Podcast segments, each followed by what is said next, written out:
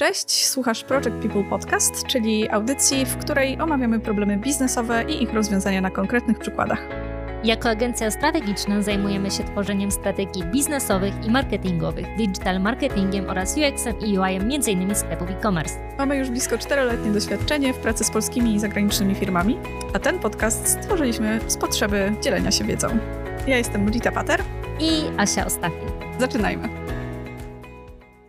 To jest nasz drugi odcinek, w którym opowiemy Wam trochę o kolejnym z naszych klientów. Tym razem będzie z innej branży, inny temat. Ostatnio było o grupach docelowych, a teraz porozmawiamy sobie trochę o zmianach w organizacjach, o kulturze organizacji i o tym, jak zaangażować zespół do tego, żeby te zmiany się faktycznie zadziewały, a nie zostawały tylko na papierze. Przychodzi klient do Project People i mówi: chcemy wprowadzić zmiany w organizacji, jak zaangażować zespół. To znowu jest projekt, który miałyśmy okazję razem z Ritą prowadzić i razem z Agnieszką i Beatą z naszego zespołu. To był bardzo długi projekt, bo trwał przez kilka miesięcy i to była super intensywna praca właśnie na kulturze organizacji. No i właśnie na wdrażaniu zmiany. Taki będzie dzisiaj temat naszego odcinka. Jak wdrożyć zmiany i angażować zespół. Powiedziałabym, że specjalizujemy się w tym też tak bardzo organicznie, bo u nas też angażowanie zespołu w projektowanie organizacji czy w projektowanie zmiany jest na porządku dziennym u nas już nie tylko zawodowo, ale też staramy się to robić u nas wewnątrz organizacji. Tutaj mieliśmy okazję przez wiele, wiele tygodni wspólnej pracy wyka- wykazać się, pracując nad tymi aspektami z całym leadershipem jednej z organizacji plus całym zespołem w to, żeby trochę pomóc w ułożeniu wewnętrznych procesów, ale też różnych procesów projektowych i trochę pomóc w tym, jak wprowadzić taką kulturę pracy nad, nad tymi rzeczami przez cały zespół, nad tymi różnymi aspektami tak naprawdę całego biznesu. No bo znowu, wbrew pozorom, to, to nie jest takie oczywiste. Wiele organizacji nie wykorzystuje tego potencjału, jaki ma wewnątrz, który, który w nich drzemie i drzemie w ich zespołach, czyli to, jak wykorzystać również nasze zespołowe umiejętności do tego, żeby wykreować dodatkową wartość dla nas już dla, jako organizacji. Przede wszystkim na początku naszej współpracy zdefiniowaliśmy kilka takich blokerów, które hamowały te, te organizacje przed takim super rozwojem. No i wśród tych blokerów był brak jednego narzędzia do komunikacji choćby, w którym wszyscy mogliby porozmawiać i w ogóle wymienić się wiedzą. Tutaj przechodzę już do drugiego problemu, który się pojawił. To była kwestia wymiany wiedzy. Organizacja ta miała bardzo, bardzo duże zasoby wiedzy i każda osoba, która w tej organizacji pracuje, ma po prostu bardzo taką ścisłą wiedzę do, domenową. W momencie, kiedy ci ludzie zaczynali pracować nad jakimś projektem, dzieląc się na teamy, czasem nawet nie wiedzieli, jak, jak wiele tej wiedzy mają poza swoim teamem i że mogą z niej korzystać też, nie wiem, pytając choćby kolegów z, i koleżanki z zespołu o jakieś rzeczy, na które oni znali lepszą od, odpowiedź. Zaczynając ten projekt i w ogóle obserwując tę organizację, wyłuskałam sobie cztery takie filary kultury organizacji, które warto brać pod uwagę.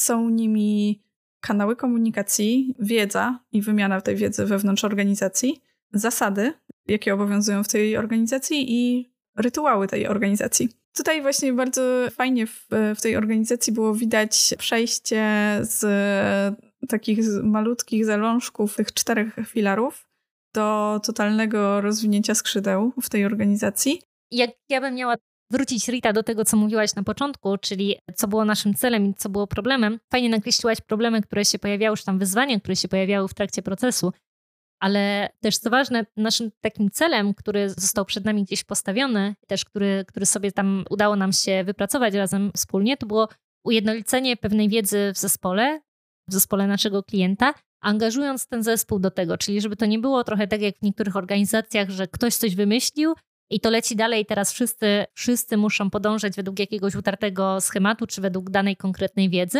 To nie była taka komunikacja jednostronna, tylko naszym celem było to, żeby zaangażować właśnie zespół, wykorzystać ten potencjał, który mamy do tego, żeby ujednolicić wiedzę na kilka najważniejszych tematów dla organizacji. Więc jakby to było tym naszym celem. No i to, co ty, Rita, powiedziałaś o tych problemach, no to, to jest bardzo istotne, bo to były te rzeczy, które się nam pojawiły na drodze trochę do osiągnięcia tego celu, nie? Czyli my chcieliśmy ujednolicić wiedzę, ale żeby ujednolicić tą wiedzę i zaangażować zespół, musieliśmy zdefiniować jak wygląda obecna sytuacja, czyli czy ten zespół jest zaangażowany, a jeżeli nie jest, to dlaczego? A jak już zidentyfikujemy te, te problemy, wyzwania stojące przed zespołem, czyli dlaczego nie jest zaangażowany albo jest mało zaangażowany, to co możemy zrobić, żeby był bardziej? No i tutaj, gdy zaczęłyśmy tak naprawdę kopać coraz głębiej i głębiej, żeby sprawdzić, co jest tym, co jest tym problemem i trochę go sobie przepracować, no to odkryłyśmy te rzeczy, o których ty wspomniałaś, nie? Czyli na przykład coś, co się może wydawać takie mało istotne, ale na przykład wspólny kanał do komunikacji dla całego zespołu, albo miejsce do przechowywania, do wymiany wiedzy, albo na przykład takie rytuały, o których też e, mówiłaś, czyli regularna wymiana wiedzy w jakimś tam kontekście, bo ona się zadziewa, ona się zadziewa w wielu organizacjach, natomiast no, to jak ona jest regularna, to niesamowicie wpływa na, na budowanie tej wiedzy w, w organizacjach, na wymianę jej, plus na motywację zespołu. To są takie aspekty, o których często te osoby nie myślą i nie zwracają na nie uwagi, natomiast no, one wpływają generalnie na ten efekt końcowy. Do tego dochodzą też zasady. To jest też mega ważne. Oprócz właśnie wymiany wiedzy, oprócz kanałów komunikacji, oprócz tych rytuałów, ważne jest też, żeby organizacja posiadała jakieś zasady funkcjonowania, bo to właśnie trzymają trochę w ryzach i ludzie, poruszając się w jakichś ramach, o wiele bardziej są kreatywni i o wiele bardziej, o wiele więcej dają z siebie i zwiększa to ich motywację i zaangażowanie, bo wiedzą, na co sobie mogą pozwolić, na co nie. No i to się może wydawać takie proste, jak już teraz o tym mówimy, natomiast no ja pamiętam moment, kiedy zaczynałyśmy ten projekt i przed nami pojawiła się tak naprawdę ta sytuacja, która, która wiąże się też trochę z odczuciami, jakie mają osoby, które próbują wprowadzać te zmiany, ci liderzy, właściciele różnych biznesów, czyli to, jaki ten temat jest ogromny, jak tu jest dużo różnych zależności, że to wprowadzenie zmiany, to ujednolicenie wiedzy mogłoby się wydawać jakby bardzo proste, to to na końcu musimy zrobić, natomiast te wszystkie aspekty, które musimy po drodze jakby zagospodarować, poruszyć, to one są, to one mogą się wydawać bardzo duże, więc jakby tym pierwszym krokiem, który zrobiłyśmy, ja pamiętam, że to dla nas i dla klienta był taki moment przełomowy, to było tak naprawdę trochę wyeksplorowanie tego tematu, jakie mamy problemy w tej chwili, jakie mamy wyzwania, jakie mamy cele i zawężenie tego i stworzenie tak naprawdę takiej roadmapy prowadzenia tej zmiany, czyli co się musi zadziać po kolei, żeby tą zmianę wprowadzić, czyli jakie aspekty musimy zagospodarować, bo zanim my tą zmianę, to ujednolicenie wiedzy wprowadziliśmy,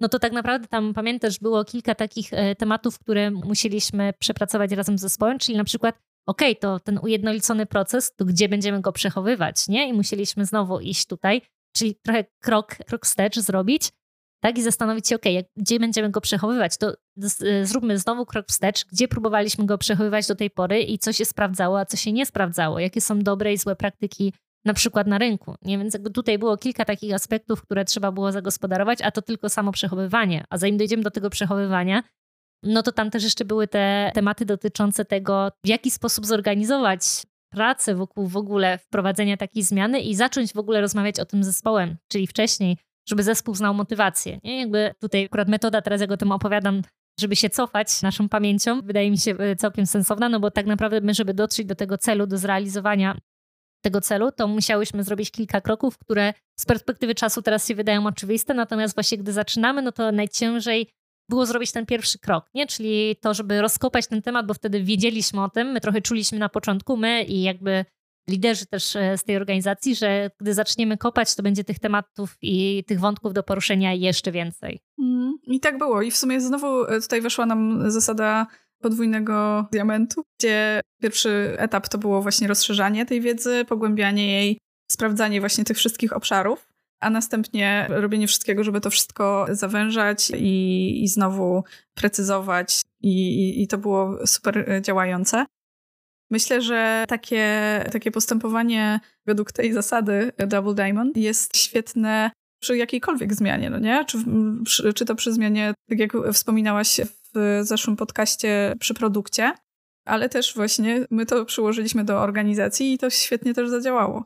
Musimy zbadać to pole, w którym mamy za, zacząć działać. Jeżeli nie będziemy go znać wystarczająco głęboko, nie będziemy w stanie zrobić, wypracować jakichś fajnych, racjonalnych rozwiązań. Tak, jakby zgodzę się z tym, że my tutaj jakby podążałyśmy znowu tym podejściem procesowym, czyli to, co wiedziałyśmy o tym, pracując zmianą na co dzień, to wiedziałyśmy o tym, że ten pierwszy krok, który polega na rozkopaniu tak naprawdę tematu i otwarciu wielu wątków, jest potrzebny, wiedziałyśmy czego się spodziewać. Na to, co dla naszych klientów czy dla wielu osób może się wydawać przerażające, dla nas pewnie też by się wydawało, gdyby nie to, że po prostu my akurat wiedziałyśmy, że taki jest proces, nie? Więc to, co zrobiłyśmy, to otworzyłyśmy te tematy, tam zrobiłyśmy trochę fajnych rzeczy typu obserwacja uczestnicząca, typu wywiady z, w organizacji, sprawdzenie tego, co już zostało zrobione, wywiady z leadershipem, różne warsztaty, po to, żeby zobaczyć tak naprawdę, gdzie jesteśmy i żeby zdiagnozować, jakie są wyzwania przed nami i też jak możemy to ugryźć, bo każdy zespół jest inny i nie ma jakby złotego,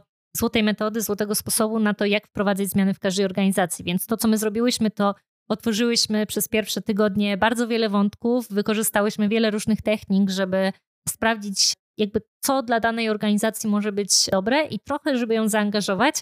I to też jakby z naszej perspektywy trochę było celowe, że zrobiłyśmy tak naprawdę tak dużo różnych rzeczy po to, żeby zobaczyć jaka metoda, jaki sposób chwyci, no i żeby zaangażować zespół, nie? Jakby to, co mogłyśmy zobaczyć, nie wiem, czy pamiętasz tako, taki moment, taką sytuację, kiedy ja odczuwałam taką ogromną dumę, jak mieliśmy kolejny warsztat z klientem, mieliśmy ich dziesiątki, natomiast to był taki warsztat, przy którym mm, jeszcze był on, online, zdalnie, mogłyśmy się praktycznie w ogóle nie odzywać, bo zespół klienta całkowicie samodzielnie zorganizował się, wykonał zadanie, wiedział jaki jest cel tego warsztatu, wiedział co musimy wypracować, a generalnie nasza facylitacja naprawdę sprowadzała się już nie do prowadzenia warsztatu, tylko do takiej prawdziwej facylitacji. W sensie my mogłyśmy otworzyć, mogłyśmy czasem nakierować, jeżeli coś trzeba było, natomiast zespół całkowicie samodzielnie pracował. To dla mnie był taki najbardziej przełomowy moment, który to trwało wiele tygodni, ale wiem o tym, że te rzeczy wcześniej były bardzo potrzebne. No i to był ten moment, kiedy ja też poczułam, że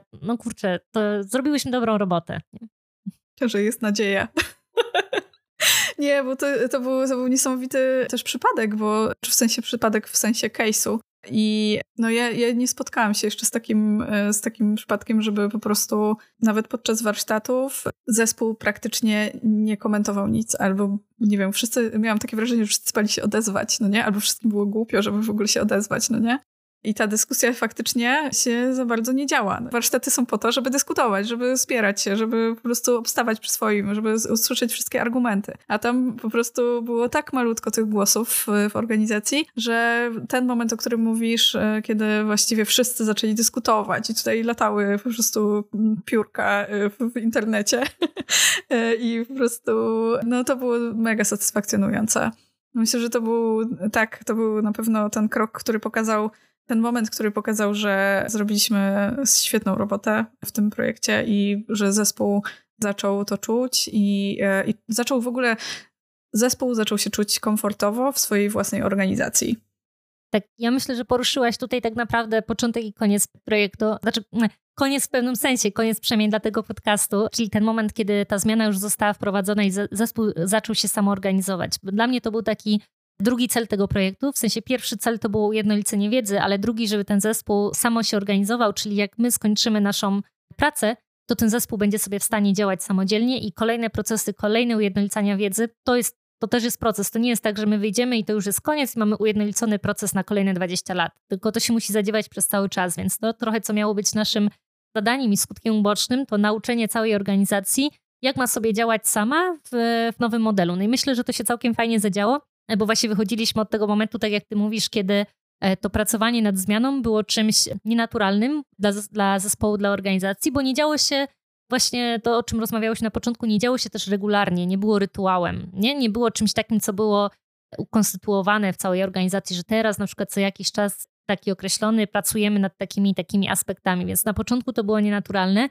My no, trochę, trochę wykonałyśmy tam pracy warsztatowej, zadaniowej i tak dalej, żeby zmotywować zespół. No i wydaje mi się, że po tych kilku tygodniach, czy w zasadzie miesiącach współpracy, kiedy właśnie dzia- zadziały się te warsztaty, gdzie w sumie nie musiałyśmy już na nich być, to jest to, kiedy zrealizowałyśmy trochę ten cel, bo właśnie zespół był się w stanie samoorganizować, wiedział, co ma robić, wiedział, że może to robić, no i też nadałyśmy trochę temu regularności.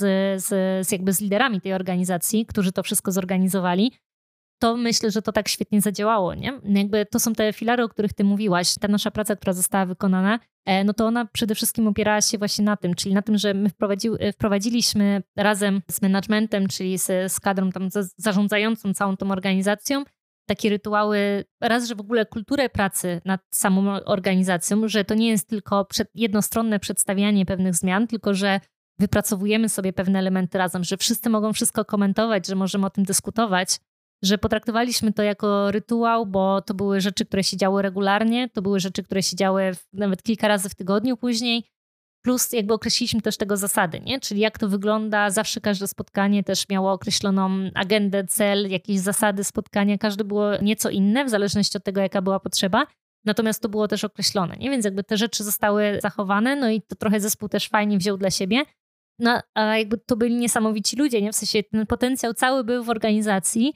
to była tylko kwestia tego, że nam jako osobom z zewnątrz po prostu łatwiej było to dostrzec i wprowadzić. Jako w sumie współzałożycielka Project People czy kilku innych inicjatyw, no to wiem o tym, że najciężej się pracuje nad, nad własnym biznesem, czy najciemniej pod latarnią często. I to, co powiedziałaś na początku, bardzo często ciężko jest znaleźć nam czas, żeby zatrzymać się i nie tylko pracować nad projektami klienckimi, ale również nad tymi projektami wewnętrznymi. Więc my, jak przychodzimy do jakiejś organizacji, no to nam było dużo prościej powiedzieć, hej, teraz robimy warsztaty i pracujemy nad organizacją, niż osobom wewnątrz organizacji bardzo często, które jednak mają to takie na przykład ciśnienie, że trzeba pracować dla klientów, nie? I owszem trzeba, ale jeżeli nie poświęcimy trochę czasu na pracę nad na przykład procesem, no to jakby nie wykorzystamy tej wiedzy z pracy z klientami, nie? I to trochę się wiąże w ogóle ze zwinnymi metodykami, no bo tak naprawdę jak sobie popatrzymy na to retro, które powinniśmy robić po projekcie, nie? Czy na przykład po, po sprincie, jeżeli pracujemy dłużej z danym projektem, no to co ma na celu? W sensie jak popatrzymy z zewnątrz, no to to jest tylko o, jakaś tam rozmowa o tym, co nam wyszło, nie wyszło i tak dalej. Natomiast ta rozmowa jest potrzebna, żeby poświęcić kilka godzin na nią, żeby sobie podsumować, wyciągnąć wnioski i następnym razem zrobić to lepiej. Nie wiem, jakby o to, o to samo chodzi w tych organizacjach. Po prostu łatwiej jest to wprowadzić, będąc na zewnątrz, myślę. Tak, tak jak wspomniałaś, miałyśmy bardzo fajny zespół, który był mega też mądry i chcący się zaangażować. Mimo, że jakby nie było, mimo, że wcześniej nie było na to przestrzeni, żeby się angażować, bo to była taka dosyć tradycyjna struktura, gdzie właśnie zarząd tylko decydował o najważniejszych rzeczach. No to w momencie, kiedy stworzyliśmy tę przestrzeń, tą, tę przestrzeń na to, żeby dyskutować, żeby po prostu wysłuchać ich perspektyw, wysłuchać ich zdania na jakiś temat, to automatycznie, ja myślę, że oni nie będą w stanie z tego zrezygnować już teraz. Tak, ale to co ważne, to, to jest tak, że to nie wynikało z niechęci zarządu czy osób, które gdzieś tam były w, w menadżmencie, żeby się nie dzielić, tylko bardziej to, co my zrobiłyśmy, to dałyśmy narzędzia do tego, nie? Dałyśmy strukturę, dałyśmy narzędzia, bo właśnie problem jaki był i tutaj wróciłyśmy do samego początku, tak jak w sumie powiedziałam, łatwiej nam było się cofać pamięcią, czyli właśnie problem pojawiał się tutaj, że zarząd chciał, no bo on przyszedł jakby z tym problemem do nas, ale brakowało właśnie tych narzędzi, tych formuł, a nie było czasu się tym zająć, nie? I to jest właśnie to, gdzie jesteśmy, gdzie byliśmy na samym początku, czyli to wiemy, że to jest tak duży temat, no jakby potrzebujemy czasu i potrzebujemy pomocy, żeby zrobić ten pierwszy krok, bo, bo my w sumie tylko to zrobiłyśmy, w sensie dałyśmy narzędzia i zrobiłyśmy pierwszy krok, a resztę tak naprawdę zrobiła już sobie sama organizacja i robi w dalszym ciągu, nie? I to jest niesamowite, że jakby cały potencjał jest wewnątrz, potrzeba tylko trochę popchnąć. Tak, tak, dokładnie. Tylko tak plecki klepnąć i wszyscy już idą do przodu. No ja myślę, że tak, że, że dużo, dużo masz w tym racji pod kątem tych narzędzi. No ja myślę, że też w ogóle poznawanie tych narzędzi to jest, to jest w sumie nasza domena. Ja się wcale nie dziwię, że niektóre zarządy czy firmy nie mają po prostu czasu na to, żeby, żeby sobie te narzędzia sprawdzać i, i testować i tutaj, nie wiem, używać ich do, do wdrażania w jakichś, w swoich organizacjach bez przetestowania ich wcześniej jeszcze, bez jakiejś opinii czy rekomendacji. Więc ja myślę, że w ogóle to, w jaki sposób my działamy tutaj, dopasowując tak naprawdę narzędzia, które znamy do odpowiedniej sytuacji, no to jest po prostu, no fajnie to jest, myślę, że fajnie, że w ten sposób działamy, tak Kasia nasza mówi, że trochę tak holistycznie podchodzimy do tego biznesu, no nie? O tym, co powiedziałaś, o tym braku czasu na to, żeby sprawdzać różne narzędzia, metody, podejścia, to ja się z tym zgodzę. Ja pamiętam, jak jakiś czas temu szukaliśmy miejsca, teraz już mówiąc w Project People, do tego, żeby gdzieś uporządkować naszą bazę wiedzy, bo dotychczasowe rozwiązania się nie sprawdzały. Korzystaliśmy dużo właśnie z docsów, natomiast no przy jakby takim ogromie wiedzy i procesów ciężko jest ciężko jest w ten sposób to robić. No i szukaliśmy jakiegoś tam rozwiązania i ja pamiętam, ile czasu zajęło to, żeby przetestować najróżniejsze programy, aplikacje do, do tworzenia bazy wiedzy i do tego, żeby gdzieś tam zarządzać tymi wszystkimi zasobami, które się ma. A tak naprawdę no, to, co my na przykład teraz dajemy, jak pracowaliśmy, no to mogliśmy już pokazać, hej, to są bazy wiedzy stworzone w kilku różnych narzędziach, bo w różnych organizacjach pracujemy, zobaczcie sobie, jak to działa w praktyce. Ja bym dużo oddała na przykład, żeby ktoś wtedy mi to po prostu pokazał, bo musiałam dużo czasu spędzić nad tym, żeby sprawdzić to samemu. Więc nie dziwię się, że jak ktoś ma taką organizację jak nasza albo jeszcze większą, to nie znajduje na to czasu po prostu, nie? Więc to jest faktycznie czasochłonne. No i to się może wydawać takim dużym tematem. No a duże tematy często odkładamy na później, na później, na później. I tak wiele lat później okazuje się, że to już jest ten moment, kiedy musimy jednak to zrobić, nie? No, dokładnie. Czasem po prostu sytuacja przychodzi, która nas zmusza do tego, na przykład, żeby mieć wspólny kanał. Taka sytuacja jak choćby koronawirus, który zmusił nas do tego, żeby zaczę- zacząć pracować zdalnie. No i to był, no gdyby nie, nie koronawirus, to i tak by musieli za- założyć ten, ten kanał, bo już w sumie popchnęliśmy ich do, do tego, żeby, żeby ta organizacja założyła kanał komunikacji wspólny. No i kurczę, no tam był też przełom. Ja tam widziałam fajny przełom, że faktycznie ludzie zaczęli korzystać z tego Slacka. No i jak ja się spytałam wcześniej organizacji, co ona w ogóle myśli na temat tego narzędzia, to była obawa, że ludzie zaczną po prostu rozmawiać o rzeczach, które nie są związane z projektami, że po prostu to się zacznie rozłazić wszystko i że to nie będzie produktywna praca. Po chyba tygodniu czy dwóch tygodniach uży- używania tego Slacka powiedzieli mi, że super, wszystko działa i wystarczyło po prostu zastosować jakieś ramy i zasady do każdego z kanałów i, i zaczęliśmy super sprawnie działać. Powiedziałam im wtedy, pamiętajcie, żeby zostawić sobie jakiegoś randoma albo e, znaczy, żeby za- założyć jakiś random channel, e, gdzie ludzie będą się dzielić jakimiś głupotami, żeby po prostu był ten e, wy- odpływ tej energii takiej super pozytywnej i żeby faktycznie mogli się wymieniać jakimiś żartami nawet w trakcie pracy. No bo w przeciwnym wypadku to się przeleje i tak na inne kanały, więc w momencie, kiedy mają jeden kanał do, do żartów, czy tam, nie wiem, z jakimiś memami, a resztę kanałów, które są stricte pod projekt, pod konkretne działy, no to wszystko działa i wszystko jest jasne i nikt nie robi jakiegoś bałaganu tam. Te, te obawy się po prostu rozwiały. Tak, no i zauważ, że w sumie sama to, co powiedziałaś przed chwileczką, najważniejsze było to, żeby określić zasady korzystania ze Slacka, nie? I jak to znowu to jest jeden z tych filarów, o których wspominałaś i ja bardzo się mocno pod tym podpisuję, że te zasady są potrzebne, nie? Takie ramy są potrzebne do tego, żeby tak naprawdę pozwolić funkcjonować czy nowemu narzędziu, czy, czy pewnej zmianie, nie?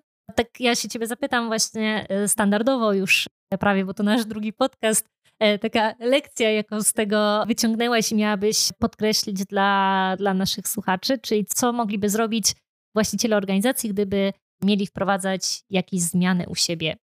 No ja jestem fanką komunikacji, więc przede wszystkim sprawdzać z zespołem, zderzać swoje wizje, swoje pomysły z wizjami i pomysłami zespołu, słuchać i robić jak najbardziej przestrzeń na to, żeby zespół mógł się komunikować z nami, z nami jako liderami.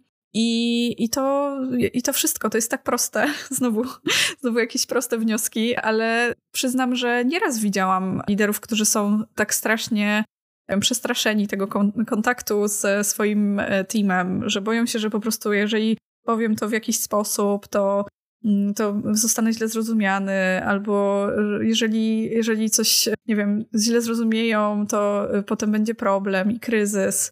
Wszystko da się odkręcić, wszystko można na spokojnie wytłumaczyć. Ważne tylko, żeby właśnie brać pod uwagę sobie rzeczy, które faktycznie w danym momencie są prawdą, że jeżeli ustalamy zasadę, to ustalmy to jako eksperyment. Spróbujmy właśnie tak bardziej zwinnie podchodzić do tego, do tego wprowadzenia też zmian, żeby po prostu nie było tego, tego wrażenia, że zmiany, które wprowadzamy, są taką silną ręką i w ogóle absolutnie bez sprzeciwu i z dnia na dzień będziemy zmieniać organizację całą. Zmiany wprowadzane stopniowo i z takim fajnym miejscem na komunikację między zespołem a leadershipem są mniej bolesne.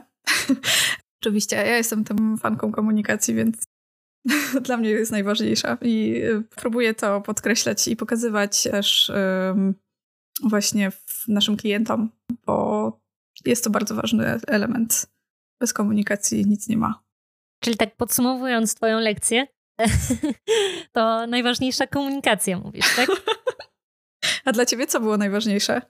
Ja się trochę nie zgodzę z tym, co powiedziałaś. Nie zgodzę się z pierwszą częścią, bo mówiłaś coś w stylu, że to jest takie łatwe. Później, później to rozwinęłaś. Ja z tą drugą częścią bardzo się zgodzę, bo to, co ja chciałam powiedzieć, taką lekcję, którą ja bym chciała przekazać, to wydaje mi się właśnie jest to, żeby przygotować się na to, że ten pierwszy krok jest ciężki, że ten pierwszy krok prawdopodobnie nie przyniesie nam efektów, czyli od razu nie wprowadzi zmiany, że ten pierwszy krok może często spotkać się z oporem, sprzeciwem albo brakiem zainteresowania po prostu, czyli tym, że nie będzie właśnie komentarzy, nie będzie interakcji, ale to jest normalne. W sensie to jest ta optymistyczna część mojej lekcji, czyli żeby przygotować się na to, czyli żeby przygotować się na to, że tak będzie, natomiast, bo to jest normalne, czyli to jest tak, że kropla drąży skałę, ten pierwszy krok, jeszcze ludzie podchodzą wtedy nieufnie, jeszcze nie wiedzą, czego się spodziewać, jeszcze też nie wiedzą, z czym to się je, zanim określimy te wszystkie zasady, zanim sobie wypracujemy rytuały, jak nad tymi rzeczami pracować, to jest bardzo, bardzo ważne, żeby o tym pamiętać i żeby się tego nie bać. Że ten pierwszy krok, jak zrobimy, bo znowu to jest jakieś ryzyko, które przed nami stoi, czyli że odważymy się, zrobimy już ten pierwszy krok, otworzymy tą puszkę Pandory pełną zmian różnych, no i okaże się, że o kurczę, nie mamy żadnej interakcji, nikt nam nic nie mówi, nic się nie zmieniło, nic się nie dzieje. To jest absolutnie normalne, to co my opowiadałyśmy. My po prostu też w tym procesie byłyśmy na to przygotowane, że zespół na początku jest mniej zaangażowany, że to jest jakby, że badamy się tak naprawdę, gdzie są granice, co możemy zrobić. Więc taką lekcję, którą ja bym chciała przekazać i którą ja bym chciała podsumować, to trochę nasze opowiadanie o projekcie, to jest to, żeby zrobić ten pierwszy krok, nie zrażać się, że on będzie trudny, bo drugi, trzeci, czwarty, każdy kolejny będzie dużo, dużo łatwiejszy. Zgadzam się. Jeszcze w, w kontekście angażowania, za każdym razem, z każdym komunikatem zapraszajmy zespół do tego angażowania się. Na pewno na początku, bo ludzie, którzy nie są przyzwyczajeni do tego, że ich głos jest ważny, też się powstrzymują od tego, no nie? Że, że po prostu mówią, a nie, może nie będę mówił o tym, no to może nie jest takie ważne. Ale tak naprawdę w momencie, kiedy zachęcimy i, yy, i właśnie zaprosimy ludzi do, do tego, żeby, żeby się wypowiadali na jakikolwiek temat, który, który mamy na, na tapecie, no to jest, jest większa szansa, że oni właśnie się wypowiedzą, a to mogą być bardzo cenne głosy.